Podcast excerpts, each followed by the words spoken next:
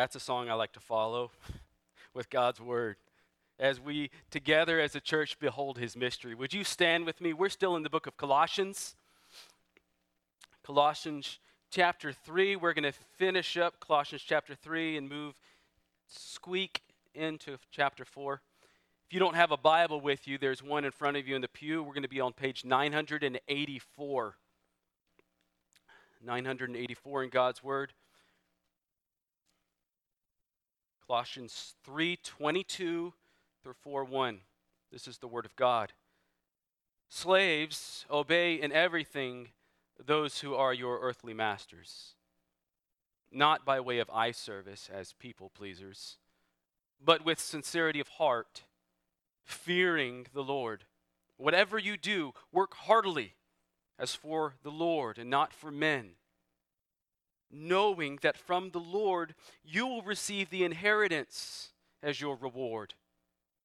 You are serving the Lord Christ.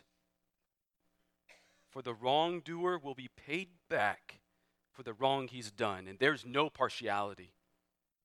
Masters, treat your bondservants justly and fairly, knowing that you also have a master in heaven. Let's pray. Father, as we come to your word this morning, we trust in your goodness. We trust in your power to speak truth to our hearts and to humble us before you, even when we look at a difficult text that makes no sense to us today.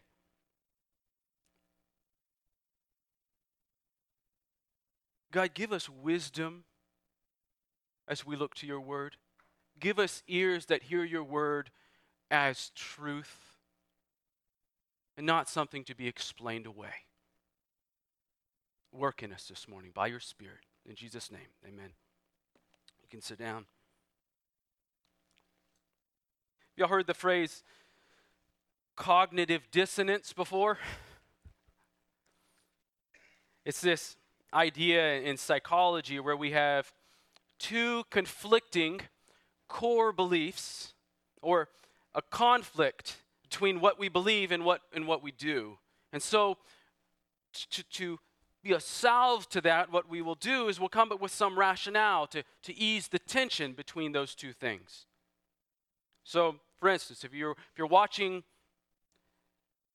garbage television and, and you, you know that it's bad for your soul, and yet you like it, you, you like watching garbage television or movies or whatever, that's cognitive dissonance. On the one hand, something you know is, is harming you spiritually, and on the other hand, you like it.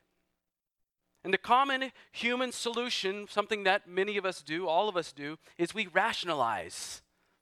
We, we try to explain away that conflict. We'll say something like, Well, I, I deserve to relax and do something enjoyable right now because I've worked hard today. So I've, I've earned this in a sense. Or maybe we'll we're kind of holy.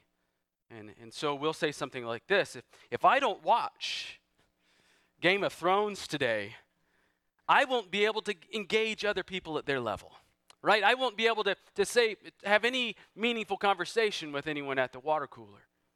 There's, there's a conflict in values, isn't there? And there's a conscience easing solution to that conflict. Well, we do this far more than we're probably aware. And we, when we get to a passage like our passage this morning, we're going to experience something similar. On the one hand, we know that slavery, owning another human being, is, is wrong. Right? We, we know that down to our core. We know that, that it's sinful. But then we read this passage, and it seems like Paul's condoning it or at least that he's okay with it. Cognitive dissonance, right? You see how that's happening here? We, we believe something that on the surface, on the surface, feels like it's actually in conflict with Scripture. And at the same time, we, we know we're supposed to trust that all Scripture is totally true and trustworthy. And so in our minds, we, we kind of get stuck and we don't know what to do. So what, so what we usually do when we look at a passage like this morning's is that we just, we just gloss over the fact that he said slavery. That we gloss over the slavery is, uh, issue and we, we retranslate the passage in our minds. See, we don't like that cognitive dissonance. It bothers us, it troubles us. And so we say, okay, okay, well, we don't have slavery anymore. What he really means is how employees should respect their bosses or how they should behave at work. Or we'll say, well, slavery probably wasn't as bad then as, as it was in, in America. We just make excuses for it. We, we retranslate what's in the Bible. It's similar to what we do with passages about fearing God. Oh, I don't think the Bible really means fear God. It means love Him. And we retranslate fear into love because it doesn't fit with our concept of who we want God to be. We have this, this tendency to constantly revise God's word because we don't really think it means what it says, or we don't like it, or because it doesn't line up with our opinions or our intuitions. Church, listen. And I know this because it's true. God's word can stand up to our questions. It can stand up to our doubts. It can stand up to our disagreements and our opinions and our idols. Isaiah 40, verse 6 says, A voice says, Cry. And I said, What shall I cry? All flesh is like grass, and all its beauty like the flower of the field. The grass withers, the flower fades when the breath of the Lord blows on it. Surely the people are grass. The grass withers, the flower fades but the word of our God stands forever. Amen. The word of our God will stand forever. The word of our God stands above our thoughts, it stands above our fears and our emotions and pop culture and politics and movements. The word of our God stands forever, and we can trust it. That's fundamental. It's absolutely fundamental to the Christian life growing in Christ requires that we submit to God's word. And to do that, we have to trust it. And because that's true, and because God's word is authoritative, we can't retranslate it. We can't change it to ease our consciences. We simply let it stand for what it says and we can let it challenge us and we can let it change us. And as we put ourselves under the Word of God, we put ourselves under the authority of God. And what happens is we, we die. We die to the desire to rule in God's place. So, what we're going to do this morning is not try to Obi Wan Kenobi or this is not the slavery you're looking for our way around the end of Colossians chapter 3. What we're going to do is deal with it. We're going to hit it head on. And, and we're going to see what in the world, why in the world did Paul write what he did in the way that he wrote it? His word will stand up to our questions. And from that, I think what we'll see is that while there is some application for us as, as workers and bosses, that's, that's actually pretty minimal. That's not the point of this passage. This isn't meant to define the Christian work ethic. The greater application that we're going to see addresses how we as Christians deal with injustice in our lives.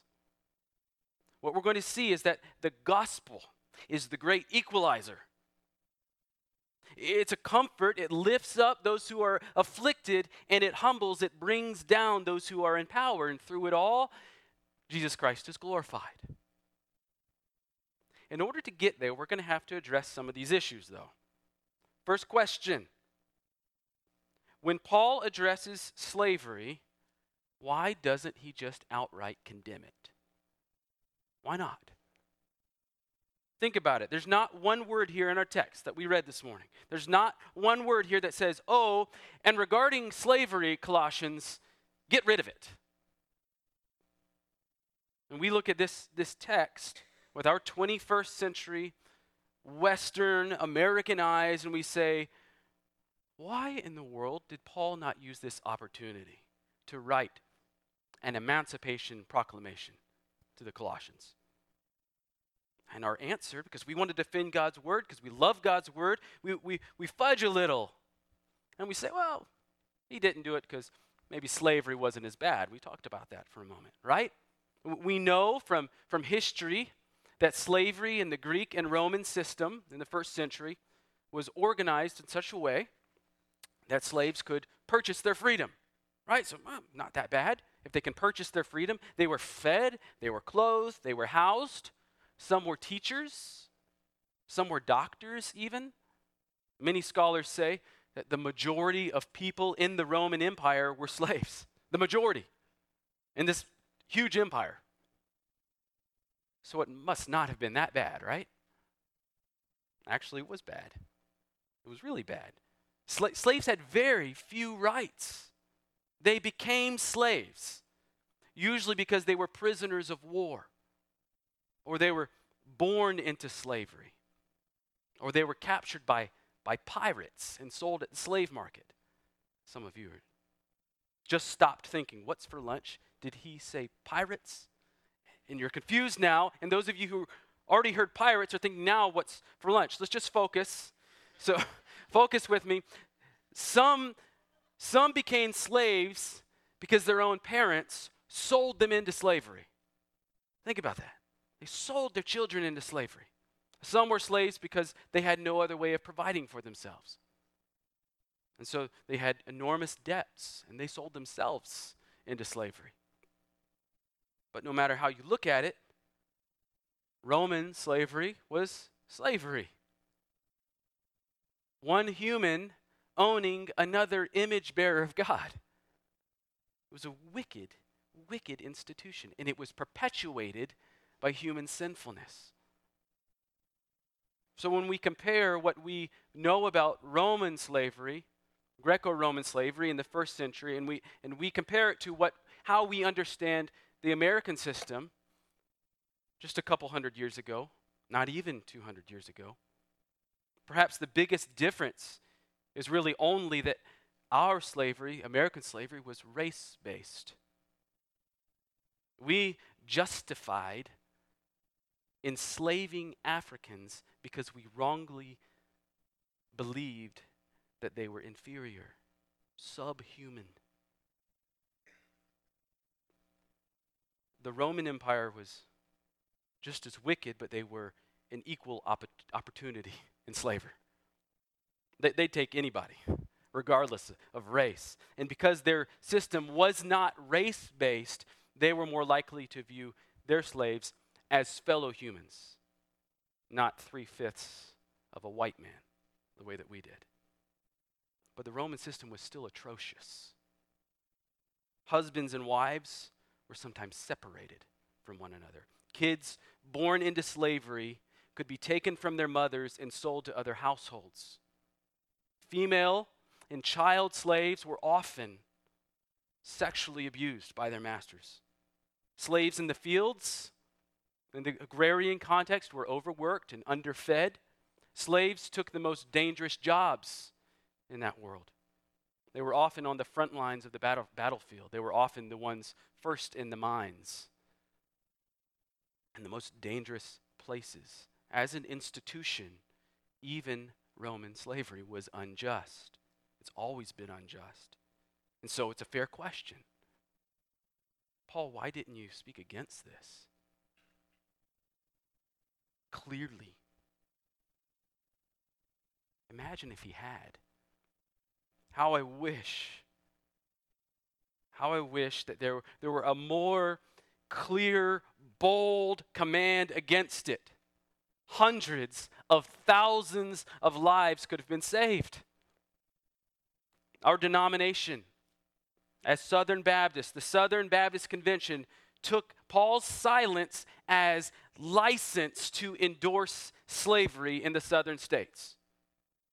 In fact, through through a twisting of Scripture, they argued that not only was slavery acceptable, but it was spiritually advisable.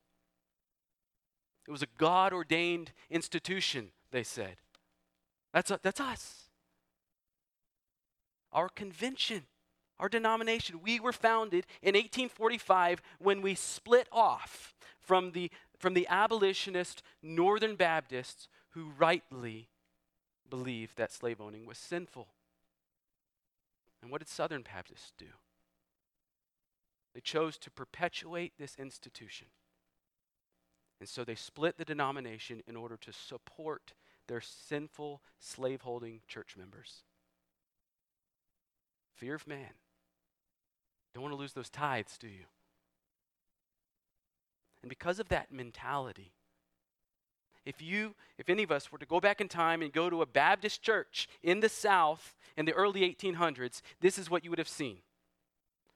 White church members sitting in pews like these and black church members sitting along the back wall or in a separate room and they're attached to one another and to the wall with chains because they were the property of the people in the pews and the slave owners in the church would say, What we're doing is good. Because if it wasn't for us, these people would never be a part of a church. They'd still be in Africa worshiping idols. And they'd use texts like the passage we read this morning. And they'd say, If what we're doing is wrong, why didn't it say so? And while that's true, that's true. This is a part of our heritage, and we have to deal with that. And that's true then. And today, if you talk to a non Christian who, who hates Christ and wants nothing to do with God, they would look at a text like this and they'd say, See, the Bible condones slavery. And then they'd say, Therefore, it is antiquated, antiquated it's antiquated, it's irrelevant. It has nothing, nothing at all to say to our context today. So, why should I believe anything else that it says? And this is what I don't know how many non Christians you interact with, but these are the questions they're asking about our Bible. You see why we can't just gloss over this and say this is talking about workers and bosses? You see why we can't mitigate this by downplaying the wickedness of slavery? We have to deal with it. We have to deal with it because our forefathers dealt with it sinfully, and the world is asking questions. So, what we're going to do this morning is walk through this passage together like we would any other text of Scripture. We're not going to do anything different. We always, always first look at the people that it was written to. We look at the context, we look at the historical context, and then we get an understanding of what the purpose of these writings are to those people. Right? This written for us still applies to us today, but it's written to the Colossian church. So, why did Paul write what he did to the Colossian church in their context? From there, we try to understand what it means, and then lastly, we seek to apply it to our own context. We don't skip steps. Let's first look to Colossae back in the first century, okay? In the Colossian context, slaves would have been would have been just as much a part of the household as children and moms and dads. That's why this passage is given to us in this rules for Christian households. They were a part of the household, they belonged to the family. They were cooking and cleaning and making clothes and tutoring the kids and caring for the kids and going on outings with the kids. They were a very visible and integral component of, of the households in Colossae. And in the Colossian church, it's likely that the majority of the church members would have been slaves, or at least former slaves. So, so in the same way that, that Paul's addressing husbands and wives who belong to the church, and children and parents who belong to the church, he's just matter of factly addressing slaves and masters who belong to the church because they're also in the household of Christ. And they are also to reflect the glory of Christ in their lives. Now remember this Also, Christians in that day were a very, very tiny minority. That's actually the case in all of the letters of the New Testament. Any book of the New Testament that you read is written to a very small minority of people. We often confuse our time and our place with theirs, and we shouldn't. Because now we look at Christianity and we look at the reach of Christianity and we realize we have a lot of influence. We have a lot of power. We have a lot of say in what goes on in our country.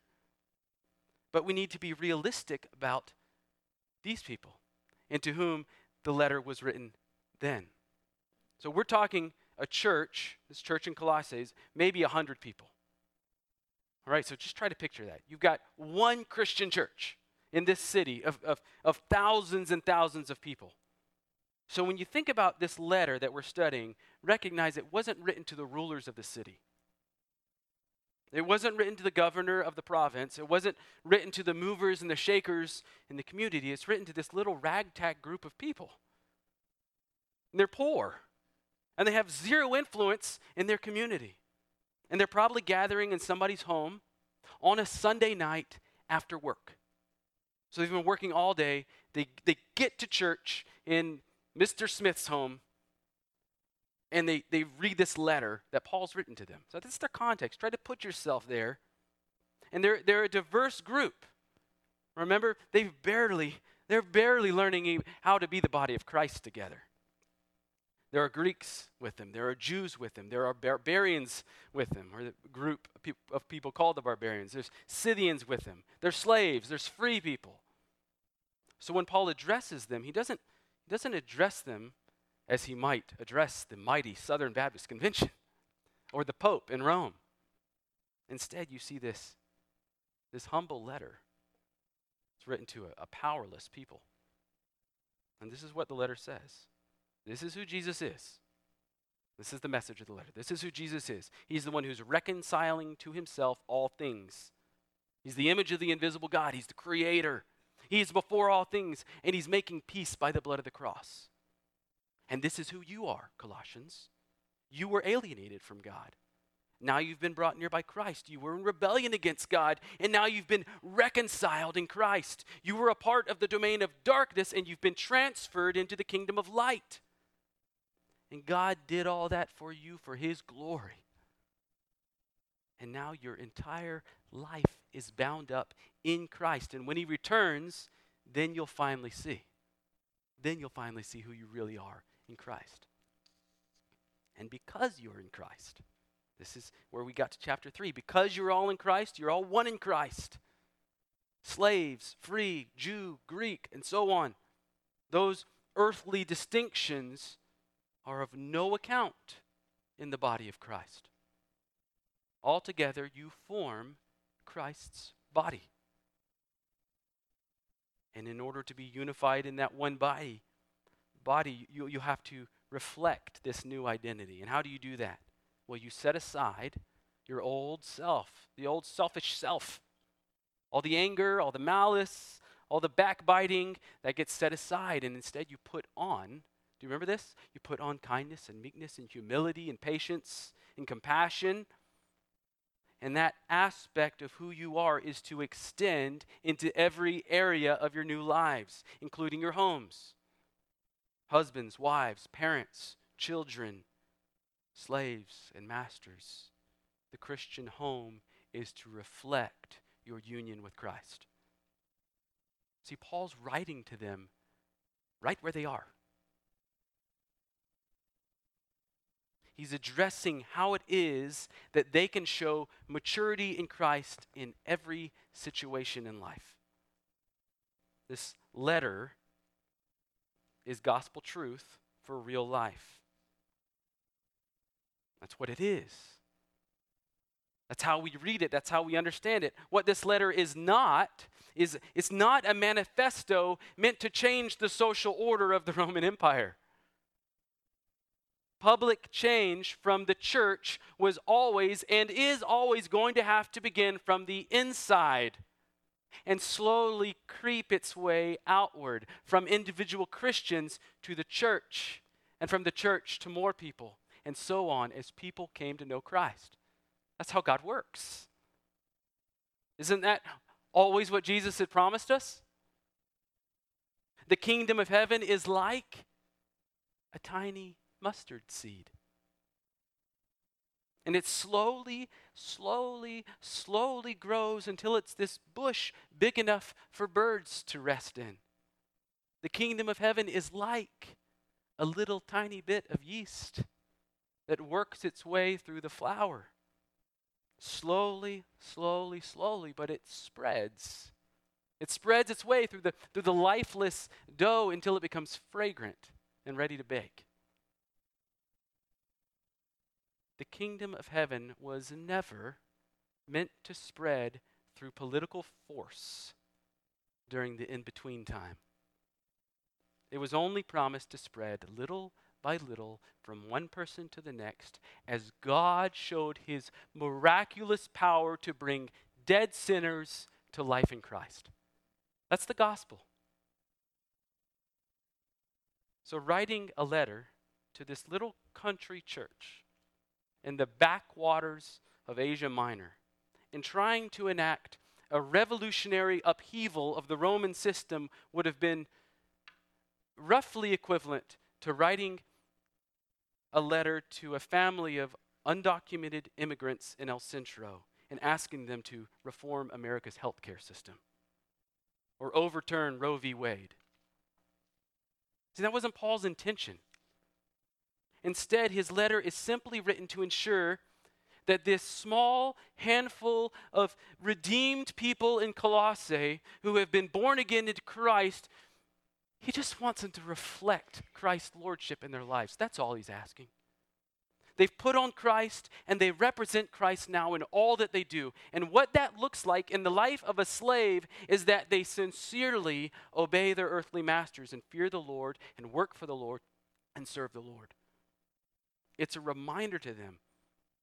That's what this is. It's a reminder to those people who are suffering that they're not, all of who they are is not a slave that's just their temporary, earthly identity. In heavenly terms, they're not slaves. They're redeemed and reconciled members of the body of Christ.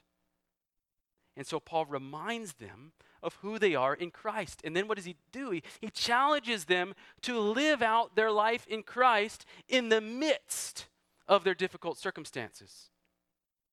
Just like every other member of Christ, even the slaves are to set their minds on heavenly things. Look at verses 23 and 24 if you still have your, your Bibles open. Colossians 3 23. With that context in mind that you have now, let's look back to the passage. Paul says, Whatever you do, work heartily as for the Lord and not for men, knowing that from the Lord you will receive the inheritance as your reward.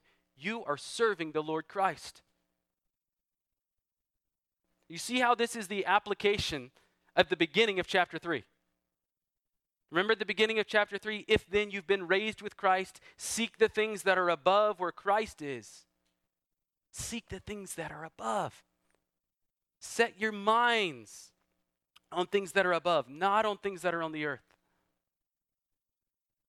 He's saying the exact same thing. He's just saying it in the context of slavery. He's making it concrete. He says, Slave, I know your life is incredibly difficult. You are subject to injustice every day. To see and trust in Christ in the midst of your trials has got to be unbearable sometimes. But you've got to see that even in your earthly circumstances, your heavenly reality is more true, it is more real, and it is more everlasting. So, in order to endure the trial that you are in the middle of, you need to know down to your core that all you do is for the Lord. You are representing Jesus Christ, not yourself. And he, and he says, You probably won't even see reward in this life. But don't ever believe that there is no reward. It's in front of you, it's, a, it's ahead of you, it's in Christ. And when He returns, you will be glorified with Him. That's His message. And he keeps going as if all, all who we are in Christ and all we have to look forward to in Christ were not enough of an encouragement. Paul doesn't stop with that. Look at what he says in verse 25. He deals with the injustice issue. He says in verse 25, For the wrongdoer will be paid back for the wrong he's done. And there's no partiality. Who's the wrongdoer? The slaver.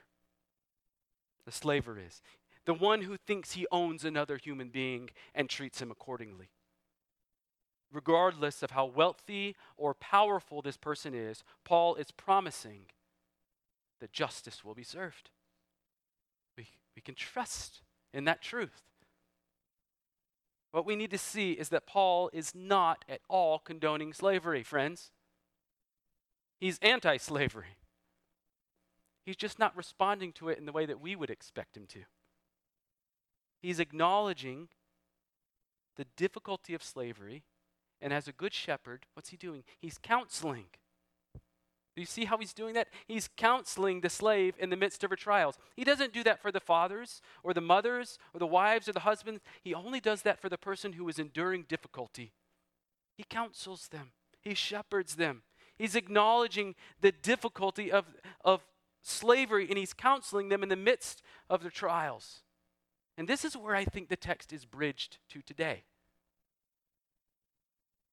Many of you have endured unjust circumstances. You've worked for unfair bosses. You've been maligned by people you trusted. You've been cheated by people you thought would never cheat you. You've been overworked you've been underpaid, and you have felt like in your jobs or whatever situation it was that there was no way out. None of you have endured slavery, but you can honestly say that you have endured trials that seemed unfair and unbearable at the time. So, what is the Bible's message to you? It's not Pollyanna. It's not Charlotte's Web, chin up, chin up, put a smile on your face. Everybody loves a happy face. That's not the message. The message is not try harder and it'll get better. And it's not just be a good worker and pretend that you're working for Jesus instead of the man. That's not the message. This is an identity check. Read, read this passage with all of chapter 3 in mind. And we've spent a lot of time in chapter 3. Remember the gospel truth from the beginning of the chapter. You've died. You've died. Your life is hidden in Christ. That's our foundation. That's, that's the foundation of our identity. So, all of our experiences in life from that moment on are we are hidden in Christ. So when we're feeling attacked or oppressed or treated unfairly, our response is not to be the response of the old self because the old self is dead. It's not fake it, it's not fight it. Our response is instead confidence in our new creation identity. You can trust you can trust that because of who you are now in Christ, that justice will one day be served. And you can trust that even right now you are hidden with Christ and he is present with you. And you can know that what you're doing in all that you do is actually in his service, not pretend, real life, heavenly reality. Keep your mind on things above. Who are you above? You are in Christ. And so you're serving Christ. And He, at this moment, is providing for you. In the midst of difficulty, He's providing for you, as your good shepherd, the comfort of continued grace and hope that is sufficient for the trial at hand. That's what He gives you. It's an echo of Psalm 23, isn't it? Even though I walk through the sh- valley of the shadow of death, I will fear no evil, for you are with me. Your rod and your staff, they comfort me. Friend, God never promised to remove us from the valley of the shadow of death. God never promised that He would make dark, deadly valleys go away in this life. And anyone who tells you that God can make things like that go away is lying to you. The promise is this that Jesus will be with us because we've already been purchased and redeemed by Him. And because we're His, we walk out our lives, even difficult lives, in union with Jesus Christ. And all of us who are in Christ, every one of us who's trusting in Christ, can take comfort. We can take comfort in the fact that our Savior, whom we now walk in, has already traversed a valley infinitely deeper and greater than our own. He took upon himself all of our guilt and all of our sin, and he drank down to the dregs the wrath of God. And as Christ endured that for us, he also equips us to endure our own circumstances with faith and with joy in him no matter no matter what those circumstances are. That's Paul's message to slaves. But that's not the end of our passage, is it? We still have to deal with 4 verses verse 1 and this message to masters. What does he say? He says, Masters, treat your slaves justly and fairly, knowing that you also have a master in heaven. He does not say to release the slaves. Why not? Again, we have to think about the context of, of what's here for us. Where would they go? This is not a society where freed slaves can go and take a loan from a bank and start a business. Think about it. If they're, they're prisoners of war, put yourself in, in, in that context. You're a prisoner of war, you've been sold as a slave, and now you're in another part of the world that you're completely unfamiliar with. Where would you go if you're released? Your home has been conquered. And, and conquered, not just like taken over, I mean burned down, razed. There is no home. Your wife and children are probably in other homes somewhere else in the world. You can't go on Facebook and find them. There's, if you're released, you're homeless. This is roughly equivalent to the dilemma that, that missionaries face when they're communicating the gospel to unreached people groups. Put yourself there a moment. So let's transport ourselves forward a couple thousand years. You go into a jungle in the Amazon, and you're trying to communicate the gospel to a, a tribe who's never heard the gospel of Jesus Christ before. And you notice immediately that all of the families there in this tribe are polygamous. Right? They're, the men have multiple wives, lots of wives. They care for them, they support them as best they can, and yet you know, because you know God's word, you know that those marriages are not reflecting the gospel. And even if they become Christians, those marriages will not reflect the gospel. Christ didn't have multiple brides, he has one, the church. And his Christian marriages should reflect Christ. We're only to have one spouse. But you don't go to this village and, and preach against polygamy hoping that they'll be safe, do you? What do you do? Even if, if you did preach that message, and if they stopped being polygamous, what have you accomplished? They'd still be lifeless sinners separated from a holy God. And what happens to the wives if you say, leave your wives and just keep one of them? What happens to those wives? They end up homeless and destitute, and their children end up without a father. So, for the sake of righteousness, you've destroyed a community. Instead, instead, what our aim is is to follow Paul's lead. And what does he do? He preaches the gospel. The gospel's always first. And, and we trust that in preaching the gospel through the proclamation of the word, we trust that the Holy Spirit brings life to sinful hearts and brings faith to Christ. And through changed people, the church is formed and the gospel begins to take root in the community. And it slowly and slowly but surely affects every aspect of life. That's the, that's the pattern, and that's the pattern we see in Colossians. E- even in our culture. So think, take yourself back from the Amazon here to San Diego. Even in our culture, cohabitation is more common than marriage. Should our message to non Christians then, then be, non Christians who are sleeping together and living together, should it be, you need to get married because you're living in sin? Is that our message to them? No, our, our message is the same as it is for everyone. God shows his love for us in that while we were sinners, Christ died for us. We first preach the gospel.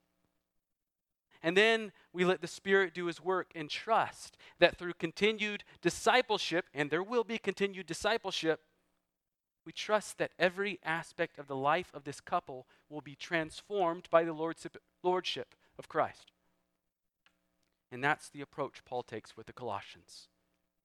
He first communicates the gospel, who Jesus is, what has Jesus done, what does that mean for me? And then he simply tells the slave owning masters, whom he trusts belong to Christ, he says to them, Treat your slaves justly and fairly. And this is something that you don't see clearly, but that word fairly comes from a word that is often translated as equals.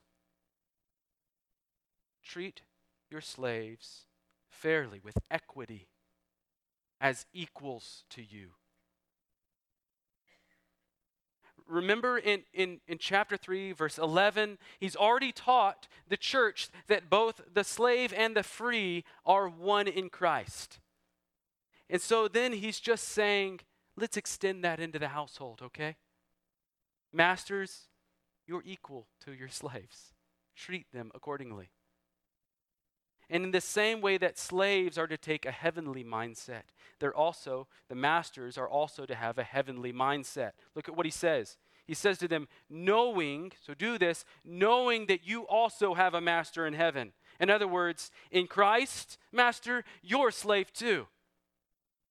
You're a slave to Christ. So don't let your earthly reality be what drives your thinking. Let your heavenly reality, your heavenly identity in Christ motivate everything you do and how you treat everyone, including those who work in your home. And that's true, and yet it still seems like Paul could have said more. I'm not satisfied. And you know what? He did say more.